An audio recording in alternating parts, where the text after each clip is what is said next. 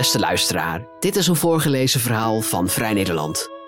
Nederland wil in 2050 een circulaire economie hebben. Kan dat echt en wat is er voor nodig? Katja Keugenius zoekt het voor Vrij Nederland uit, per materiaalsoort. Deze aflevering textiel. Sam Peperkamp leest voor. Onder een golfplaten dak staat een rijtje naaimachines. De twee voorste machines worden bediend door Marian El Mourabit en Ramzi Al Mour uit Turkije en Syrië. Allebei al decennia werkzaam in de textielsector. Zij krijgen daarom de moeilijkste klussen van coördinator Ton Stevens, een hippe twintiger die met gemillimeterd haar en een gebreid maulo shirt tussen de tafels doorloopt. Hij somt op waar de negen medewerkers vandaag mee bezig zijn. Bakri herstelt een tunnel voor het elastiek aan de onderkant van een jas. Halina en Xiao Hua zijn allebei bezig een gat te repareren. Stevens heeft mode gestudeerd en zou dit werk in theorie ook allemaal kunnen. Maar ze zijn er veel beter in dan ik, lacht hij. Ze hebben jarenlange ervaring. In het United Repair Center komen de vaak in het buitenland opgedane vaardigheden goed van pas. Dit repareerwerk verkleint de afstand van de medewerkers tot de Nederlandse arbeidsmarkt en helpt de textielkringloop beter te sluiten. Het gebeurt midden in Amsterdam, waar menige toerist buiten zoekt naar de ingang van de populaire voethallen. Waarom zou je hier kleding repareren? We zoeken nog naar meer ruimte, want we zijn deze locatie ontgroeid, zegt oprichter Tami Schweigler met een Braziliaans accent. Hij maakt hier al jaren zo duurzaam mogelijke kleding met Makers Unite en begon een half jaar geleden het United Repair Center. Hij zegt: Op deze locatie krijgen we wel veel zichtbaarheid. We zitten onder de vleugel van een duurzame modeopleiding en er komen overheden, organisaties en merken op bezoek. Zo hoopt Schweigler iedereen mee te krijgen in wat hij de Repair Movement noemt. Hij zegt: het is duidelijk dat textiel een van de meest vervuilende industrieën ter wereld is. We produceren jaarlijks ongeveer zeven keer meer dan wat er nodig is. We moeten dus van een heel oude industrie veranderen in een circulaire, die werkt met bestaande grondstoffen en materialen. Maar voordat de boer stopt met katoen produceren, hebben we nog een lange weg te gaan. Die begint bij jou en mij, de consument. Wij moeten onze kleding beter gaan bewaren.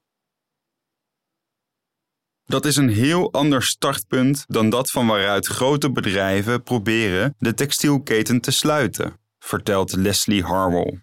Ze is medeoprichter van het Amerikaanse fonds Atlantic Capital voor investeringen in de verduurzaming van de mode-industrie.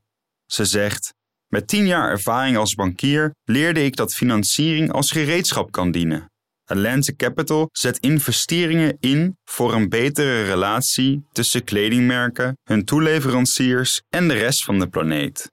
Harwell zegt: We focussen op grote kledingmerken, want daarmee maak je de meeste impact. Die grote merken kijken vooral naar CO2-uitstoot, maar ook naar de omschakeling naar een circulaire economie op verschillende punten in de nu nog lineaire keten. Ze zoeken bijvoorbeeld naar nieuwe materialen om kleding mee te produceren. Harwell zegt: Zo'n 80% van de kleding bevat polyester en dat komt meestal van nieuwe olie. De industrie kijkt hoe dat kan veranderen. Zo wordt er tegenwoordig kleding gemaakt met gerecyclede petflessen. En investeerde Atlantic Capital ook in een bedrijf dat kleding weet te maken van het broeikasgas methaan dat door microben wordt omgezet in plastic waar vezels van worden gemaakt. Iets verderop in de keten wordt ook gekeken naar manieren om de overproductie te beperken. Harwell zegt: Want er wordt veel meer geproduceerd dan er wordt verkocht. Dat gebeurt bijvoorbeeld als er te veel wordt gemaakt van dezelfde maat, als een kleur of stijl niet aanslaat, of als bedrijven een minimumhoeveelheid van een product bestellen tegen een lage stukprijs. Atlantic Capital zoekt nog naar een innovatief bedrijf dat helpt de inkoop beter af te stemmen op de daadwerkelijke verkoop. Verder is Harwell enthousiast over nieuwe wetgeving die kledinggiganten verplicht te weten waar hun kleding precies vandaan komt. Zij zegt: Merken gebruiken daarvoor nieuwe technologieën om bijvoorbeeld moderne slavernij tegen te gaan. Maar ze kunnen die informatie over de keten voor veel meer gebruiken. Een digitaal ID voor kledingstukken kan bijvoorbeeld ook helpen bij het doorverkopen ervan. Het is een andere schakel in de textielketen waar Harwell veel ziet veranderen: de tweedehands kledingmarkt. Platforms zoals Vinted hebben bewezen dat die markt er is en kledingmerken willen een graantje meepikken. Zo kunnen klanten van sommige winkels of merken tegenwoordig een eerder gekocht product makkelijk digitaal aanbieden voor doorverkoop, inclusief alle informatie die in het digitale kleding-ID zit. Startups koppelen oude en nieuwe klant aan elkaar en sturen een verzendlabel, zodat de kleding direct kan worden doorgestuurd. Winkels of merken krijgen daar een commissie voor. Harwell zegt: Zo stappen merken ook in de circulaire economie en helpen ze het gedrag van klanten veranderen. Maar de echt grote sprong naar een circulaire textielketen komt volgens Harwell als de chemische recycling op gang komt. Ze zegt: daar worden fabrieken voor gebouwd die over zo'n 3 tot 5 jaar actief worden. Dan zal vezel tot vezel recycling op een compleet andere schaal gebeuren en een deel van de markt overnemen. Het klinkt allemaal veelbelovend om de kringloop van textiel te sluiten. Meer gerecyclede grondstoffen, meer doorverkoop en meer recycling. Maar het zijn wel heel andere punten dan waar het United Repair Center op mikt. Een langdurige omgang van consumenten met hun kleding. Hoe verhouden die aanpakken zich tot elkaar als het gaat om het sluiten van de kringloop? Nederland wil in 2050 een circulaire economie hebben. Dat betekent geen afval meer creëren of nieuwe grondstoffen gebruiken, ook in de textielketen. Om inzichtelijk te maken wat dat inhoudt, verwijzen Rijksoverheid en veel circulaire ondernemers naar de zogenoemde R-ladder. Dat model zet een hele rij circulaire processen, steeds met een Engelse naam en een R als eerste letter, hiërarchisch onder elkaar. Want niet allemaal boeken ze evenveel winst richting een circulaire economie. Relatief weinig impact maak je met de R van recycling. Die R bungelt onderaan de ladder, nog net boven de R van recover, oftewel het terugwinnen van energie door verbranding. Je kunt afgedankte kleding, voordat je die gaat recyclen, beter eerst refurbishen, repareren of opnieuw in gebruik nemen. Bijvoorbeeld door een nieuwe eigenaar, reuse. Nog beter is om van een materiaal zoals textiel gewoon minder te verbruiken, reduce, door er bijvoorbeeld langer mee te doen. Of door het zelfs niet meer te gebruiken, refuse. Als de productie en de verkoop van kleding door de bovenste R vermindert, is er een stuk minder energie en planning nodig om alle afgedankte kleding op te halen, te sorteren en opnieuw te verwerken met de onderste R'en. Kort gezegd, de bovenste R'en maken de kringloop kleiner en dat maakt het makkelijker om de eindjes van de hele kringloop aan elkaar te knopen. Overigens zijn voor het sluiten van de kringloop en niemand denkt echt dat dat volledig is gelukt in 2050, wel alle stappen nodig. Bij textiel gaat het met de bovenste R'en niet goed. We zijn de productie en verkoop van kleding nog lang niet aan het terugschroeven. Integendeel, de verkoop van kleding is de eerste 15 jaar van deze eeuw wereldwijd zelfs verdubbeld, volgens een rapport van de Europese Commissie. Wereldwijd daalde ook het aantal keren dat een nieuw kledingstuk in totaal wordt gedragen met 36% volgens een rapport uit 2017 van de Ellen MacArthur Foundation en de Circular Fibers Initiative. Die daling zien we wel voornamelijk in China. In Europa daalde het gemiddeld aantal draagbeurten van een kledingstuk tussen 2005 en 2015 van iets meer naar iets minder dan 100 keer. Dat komt door de opkomst van fast fashion. Kleding komt voor steeds lagere prijzen op de markt en wordt steeds sneller ververst met nieuwe stijlen. Dat komt de kwaliteit van de kleding vaak niet ten goede, maar de verkoopcijfers natuurlijk wel. Het is een lastig punt in de omschakeling naar een circulaire economie. Ondanks allerlei duurzame ambities zijn maar weinig bedrijven intrinsiek gemotiveerd tot minder verkoop. Ook de verduurzamingstrends die Harwell schetst, stuwen de verkoopcijfers misschien eerder op dan dat ze die doen dalen. Als het makkelijker wordt om afgedankte kleding door te verkopen, hebben klanten sneller ruimte voor nieuwe items in de kast. Wie tweedehands kleding koopt, vermijdt daarmee niet automatisch het kopen van nieuwe kleding. Volgens een onderzoek in opdracht van Vinted komt een aankoop via het platform in 39% van de gevallen in de plaats van een nieuwe aankoop. Bijna twee derde van de Vinted-koopjes slankt de verkoopcijfers dus niet af, maar vult die aan, met steeds extra transport tussen de wisselende eigenaren. En dan de recycling, waar Harwell enthousiast over is. Die is uiteraard nodig om het einde van de kringloop weer aan het begin te knopen. Maar als de hoeveelheid te recyclen kleding ondertussen blijft toenemen, kost al dat recyclen wel erg veel energie. Want wat betreft het kleiner krijgen van de kringloop, draagt recyclen weinig bij. Het zou zelfs kunnen dat er meer verkocht wordt als consumenten denken dat gerecyclede of recyclebare kleding toch duurzaam is. Recycling helpt niet om het verantwoordelijkheidsgevoel van consumenten te verhogen, zegt Schweigler van achter een werktafel in het United Repair Center. Met zijn kledingreparaties wil hij juist dat verantwoordelijkheidsgevoel van consumenten verhogen. Schweigler zegt: De marketing van merken is erop gericht om sneller, makkelijker en goedkoper te kopen. Niet om te stimuleren dat consumenten hun kleding langer laten meegaan. Het is nu veel makkelijker voor een consument om nieuwe kleding te kopen dan om kleding goed te bewaren, te repareren of schoon te maken. Het United Repair Center heeft een IT-systeem waarmee repareren een stuk makkelijker gaat dan via de ouderwetse kleermaker. Klanten sturen een kledingstuk op met een uitgeprint verzendlabel en krijgen dat na ruim een week weer thuisgestuurd.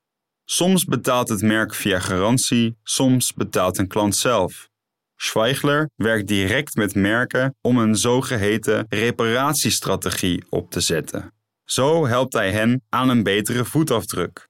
Schweigler zegt: Elk kledingstuk dat gerepareerd wordt voor hergebruik, goed voor 9 maanden extra gebruik, bespaart ongeveer 30% van zijn eigen voetafdruk.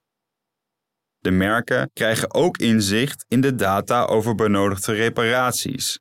Dat kan hen helpen om betere kleding te maken. Schweigler zegt: Welk type kleding wordt veel gerepareerd? Zijn er bepaalde collecties die vaker stuk gaan? Schweigler ziet veel animo bij bedrijven om met reparatie aan de slag te gaan, ook al is het niet makkelijk. Hij zegt: Sommige merken denken dat klanten dan dus minder gaan kopen, maar dat is het korte termijn perspectief. Een reparatieprogramma bindt klanten, volgens Schweigler. Hij zegt: ze gaan terug naar een merk dat ze kunnen vertrouwen. Het merk Patagonia, dat United Repair Center hielp oprichten, biedt levenslange garantie op producten. Andere merken waar het reparatieteam in Amsterdam mee werkt zijn Scotch Soda en Decathlon. Het zijn vooral de duurdere merken, want goedkope kleding in Nederland repareren lukt simpelweg niet, volgens Schweigler. Hij zegt: Een t-shirt voor 5 euro ga je niet voor 10 euro laten repareren. Er worden bij het United Repair Center nu 80 tot 100 items per dag gerepareerd. En dat zijn zo'n 25.000 items per jaar. Dat moeten er snel meer worden. Over anderhalf jaar start waarschijnlijk een reparatieopleiding voor mensen met een afstand tot de arbeidsmarkt. We willen 100 mensen aan het werk helpen, zegt Schweigler. Dat is nog altijd zijn hoofdmotivatie en daar biedt de circulaire economie goede mogelijkheden voor. Zuiniger omgaan met materialen gaat vaak gepaard met meer werkgelegenheid in logistiek, sortering en reparatie. Schweigler ziet veel nieuwe diensten waar reparatie een belangrijk onderdeel van is. Hij zegt: een abonnement op kleding, tweedehands winkels, buy-back-programma's waarin je kleding kunt terugsturen aan winkels. Hij verwacht dat de kledingindustrie ook gaat veranderen door de nog dit jaar verwachte uitgebreide producentenverantwoordelijkheid textiel. Vanuit de overheid worden daarmee, in navolging van onder meer producenten van plastic verpakkingen en elektronica, ook producenten van textiel verantwoordelijk gehouden voor al het afval dat zij produceren. De berg afgedankte kleding eindigt nu vaak op vuilnisbelten in Afrikaanse landen. Schweigler zegt: Het geeft consumenten misschien een goed gevoel om kleding in een textielbak te gooien, maar er komen wekelijks 10 miljoen t-shirts aan in Ghana. Waar ga je die laten? We moeten de hele structuur van consumptie en gebruik van kleding veranderen, omdat er geen bestemming meer is voor alles wat we produceren. Mirjan Niese van Stichting Doen heeft de bergen textiel met eigen ogen zien liggen. Ze komt net terug uit Oost-Afrika, waar ze een van de organisaties bezocht die Stichting Doen financieel ondersteunt. Met geld van de Postcode Loterij financiert Stichting Doen start-ups en organisaties door middel van leningen of investeringen. Niese zegt er snel bij: het geld dat terugkomt gaat gelijk weer de stichting in. Textiel is één van de sectoren die Stichting Doen probeert te verduurzamen, ook met het oog op circulariteit. Zo hielp de stichting laatst een start-up die het digitaal passen van kleding makkelijker maakt. Niesen zegt: Vaak bestellen mensen kleding online in verschillende maten. Wat niet past, sturen ze weer terug. Al die teruggestuurde pakketjes zorgen voor extra transport en extra werk. In sommige gevallen levert het verwijderen van haren en stofjes, het dichtmaken van knopen en ritsen en het opnieuw opvouwen en verpakken een webshop minder op dan het kledingstuk gewoon maar te vernietigen. Cijfers hierover zijn onbekend, maar het vernietigen van onverkochte kleding is al jaren gangbaar in de textielindustrie, beschrijft de wetenschappelijke publicatie Fashion's Destruction of Unsold Goods Responsible Solutions for an Environmentally Conscious Future. Niesen zegt: Als je dus maar één maat hoeft te bestellen, scheelt dat veel. Stichting Doen financiert ook winkels die hun kleding in abonnementsvorm aanbieden. Een inmiddels klassiek voorbeeld is Mud Jeans, die spijkerbroeken verhuurt van biologisch en gerecycled katoen. Voordeel van zo'n lease-model is dat de verkoper zelf eigenaar blijft van het product en er dus baat bij heeft om dit zo te ontwerpen dat het niet snel kapot gaat en anders goed te repareren en uiteindelijk goed te recyclen is.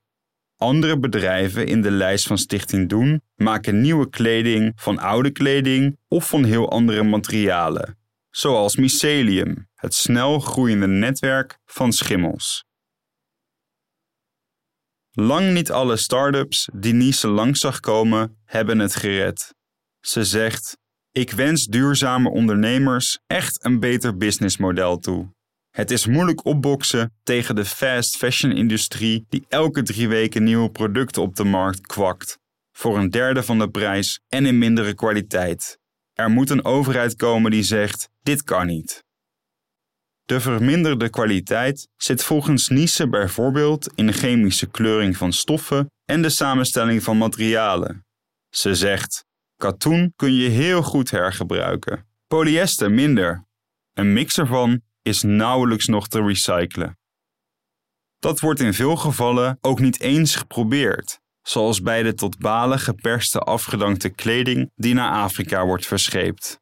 Niesen zegt: daar is een volledige industrie gericht op ons afval. Mensen, vaak heel arme mensen, kopen zo'n baal van duizenden kledingstukken en halen er misschien nog 50 bruikbare items uit. De rest wordt gestort en ligt daar de rivieren te vervuilen. Dat is echt een groot probleem. De kleding komt deels uit onze textielbakken. Niesen zegt: Het is een businessmodel, die bakken op straat. Een groot deel van de omzet van het leger des Hels komt van het verkopen van die kleding aan Afrika. Ze doen er prachtige dingen mee, natuurlijk, maar het is wel een raar verdienmodel. Je kunt van afgedankte textiel ook meubelvulling of isolatiemateriaal maken. Dat gebeurt nu vaak niet, omdat het meer oplevert om textiel te verkopen aan Afrika. Zo exporteren we echt ons afval. Volgens Peter Koppert, innovatie- en duurzaamheidsmanager van textielbranchevereniging Modint, is het ook weer niet zo slecht gesteld met de textielbakken. Hij zegt: De grote organisaties achter die bakken, zoals Simpani en Leger des Heils Reshare, hebben een heel goed afzetsysteem richting Afrikaanse landen. Zij garanderen dat het op tweedehandsmarkten komt. Hij wijst naar de overheidscijfers die hierover bekend zijn.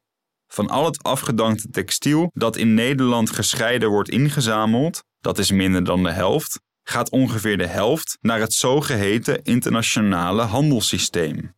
Dat komt neer op 20% van al het afgedankte textiel in Nederland. De andere helft van het ingezamelde textiel wordt grotendeels gerecycled tot poetsdoeken of isolatiemateriaal, 15% van het totaal. Of het wordt verbrand, zo'n 10% van de gescheiden inzameling. Waar het volgens Koppert soms wel misgaat, is bij de sortering van het textiel, die vanwege de arbeidskosten vaak gebeurt in Oost-Europa. Koppert zegt: er moet scherp gesorteerd worden op daadwerkelijk verkoopbare tweedehands kleding. Een deel van het internationale handelssysteem denkt geld te verdienen door niet verkoopbare kleding bij verkoopbare kleding te stoppen. Dan zijn ze het kwijt en hoeven ze het niet als afval af te voeren. Koppert werkt mee aan de stichting UPV Textiel, waar bedrijven zich kunnen aansluiten voor het collectief uitvoeren van de aankomende uitgebreide producentenverantwoordelijkheid, de UPV. Die UPV gaat voornamelijk over de percentages van hergebruik en recycling. Die moeten omhoog. In 2025 moet niet 35, maar 50% van al het textiel hergebruikt of gerecycled worden. Dat is een ontzettende uitdaging, zegt Koppert. De grootste winst zit volgens hem in het beter gescheiden ophalen van textiel. Nu wordt nog bijna de helft in de afvalbak gegooid en belandt dus in de verbrandingsoven. De onderste R in de ladder, recover. Koppert zegt: De consument moet meer bewust worden gemaakt. Daarom willen we ook meer via winkels inzamelen. Een andere grote uitdaging in de UPV is de bestemming van herbruikbaar textiel. Waar het leeuwendeel nu nog richting Afrika gaat, moet straks de helft in Nederland blijven. Koppert ziet het niet zo snel gebeuren. Hij zegt: Het is een groot vraagteken of er in Nederland zo'n grote marktvraag is naar tweedehands kleding. De bergen westerse textiel op Afrikaanse vuilnisbelten noemt hij een onacceptabele onvolkomenheid. Maar hij vindt het tegelijkertijd raar dat dat nu op het bordje komt van de producenten. Hij zegt: Geen bedrijf heeft gevraagd om die export naar Afrika. En dan moeten wij wel verantwoordelijkheid gaan nemen om dat op te lossen. Op de opmerking dat de producenten er wel voor zorgen dat er steeds meer en steeds slechter textiel op de markt komt, reageert hij geprikkeld. We kunnen wel met de vinger gaan wijzen, maar de consument koopt het. Niet iedereen kan zich tijdloze en duurzame kleding veroorloven. Er is volgens Kopper marktvraag naar scherp geprijsde kleding, maar er is ook meer bewustzijn nodig over de afvalberg. Hij zegt: Daarom hebben we uitgesproken dat we daarvoor verantwoordelijkheid nemen. De uitgebreide producentenverantwoordelijkheid is geen keiharde maatregel. Producenten worden vooral verplicht tot een bijdrage voor het opruimen van textielafval. Dat kan een stuk ambitieuzer, denkt Tweede Kamerlid Kiki Hagen van D66. Ze heeft zich de afgelopen jaren bezig gehouden met duurzaam textiel en is het vaak oneens met staatssecretaris Vivianne Heijnen. Hagen zegt: In die UPV staat niet: dit is het ecodesign waar je je aan moet houden om te zorgen dat we je product heel lang kunnen gebruiken en weer makkelijk uit elkaar kunnen halen. Het is een van de punten waarop Hagen wil dat de overheid zich steviger opstelt. Andere gemiste kansen ziet ze in de manier waarop het geld voor het UPV-fonds wordt ingezameld en waar het heen gaat. Producenten en importeurs betalen straks aan het fonds per kilo textiel die ze op de markt brengen. Hagen zegt: Je kunt daarin natuurlijk differentiëren. Bijvoorbeeld dat producenten van duurzame kleding minder betalen per kilo. Een deel van de opbrengst van het fonds kan naar duurzame innovaties. Hagen spreekt veel innovatieve textiel-startups over wat hun in de weg staat. Ze zegt: Klacht nummer 1 is dat we grondstoffen niet belasten en arbeid wel. Ook de manier waarop de CO2-uitstoot van een product wordt berekend, maakt het nu aantrekkelijker om een primaire grondstof te gebruiken dan om ergens een reststof op te halen. De opslag van gebruikt textiel is bovendien moeilijk, want wegens brandgevaar moeilijk te verzekeren. Hagen wil ook veel veranderen in de transparantie van bedrijven over de herkomst van hun stoffen, zodat consumenten beter kunnen kiezen. Ze noemt Zeeman als voorbeeld van een bedrijf dat daar open over is. Zelf koopt Hagen sinds dit jaar overigens geen nieuwe kleding meer. Ze zit in een clothing loop, waarbij een tas afgedankte kleding rondgaat van buurvrouw naar buurvrouw. Fantastisch, zegt ze. Als zulke initiatieven inderdaad leiden tot minder nieuwe aankopen, maken ze de totale textielkringloop kleiner en dus makkelijker te sluiten. Maar dat is lang niet altijd het geval, zegt wetenschapper Samira Iran. Ze onderzoekt duurzame modeconsumptie aan de Technische Universiteit in Berlijn en schreef mee aan het onlangs verschenen rapport Unfit, Unfair, Unfashionable: Resizing Fashion for a Fair Consumption Space. Daarin worden diverse duurzame kledinggewoonten onderzocht, zoals het verantwoord weggooien van oude kleding, kleding minder wassen en tweedehands kleren kopen. De meeste impact komt, niet verrassend, van minder nieuwe kleren kopen. Maar hoe krijg je consumenten zover? Iran zegt: er zijn verschillende factoren die dat gedrag beïnvloeden. Een belangrijke reden waarom mensen minder willen bezitten en dus gaan ontspullen is frustratie. Maar dat is niet per se frustratie over de kledingindustrie. Iran zegt: mensen raken ook gefrustreerd als ze door hun kleding of andere spullen te weinig ruimte of geen overzicht meer hebben. Veel spullen bezitten staat bovendien in de weg van wat mensen in enquêtes steeds weer aangeven als hun grootste verlangens: meer vrije tijd en vrijheid. Iran zegt: Minder kleren betekent bijvoorbeeld dat je ochtends minder lang hoeft na te denken over wat je aantrekt en je bent minder tijd kwijt aan shoppen. In de jaren 70 was er een eenvoudtrend te zien onder de westerse bevolking. Sinds opruimcoach Marie Kondo rond 2014 bekend werd, is daar volgens Iran opnieuw interesse in. Bij welke groepen is moeilijk te zeggen. Iran zegt: In een citizen science project over ons spullen bleek bijna de helft van onze populatie 50 jaar of ouder. Ouders of grootouders die in hun leven veel spullen hadden opgehoopt. Educatie en bewustzijn over ons spullen helpt, volgens Iran. Tegelijkertijd veranderen mensen niet eenvoudig hun gedrag en moeten opties voor ons spullen wel makkelijk beschikbaar zijn. Iran zegt: denk aan langer houdbare kleding en meer collaboratieve opties, zoals huren of delen.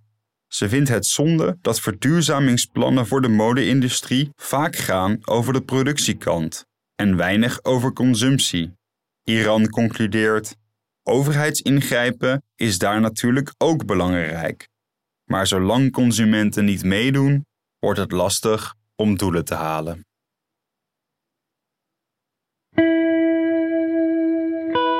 Wil je meer verhalen van ons lezen of beluisteren? Kijk dan op vn.nl of abonneer je op Vrij Nederland in je podcast-app. Voor onze trouwe luisteraars hebben wij ook een speciale actie. Een half jaar Vrij Nederland online voor maar 15 euro. Kijk voor de aanbieding en de voorwaarden op vn.nl/podcast. Bedankt voor het luisteren.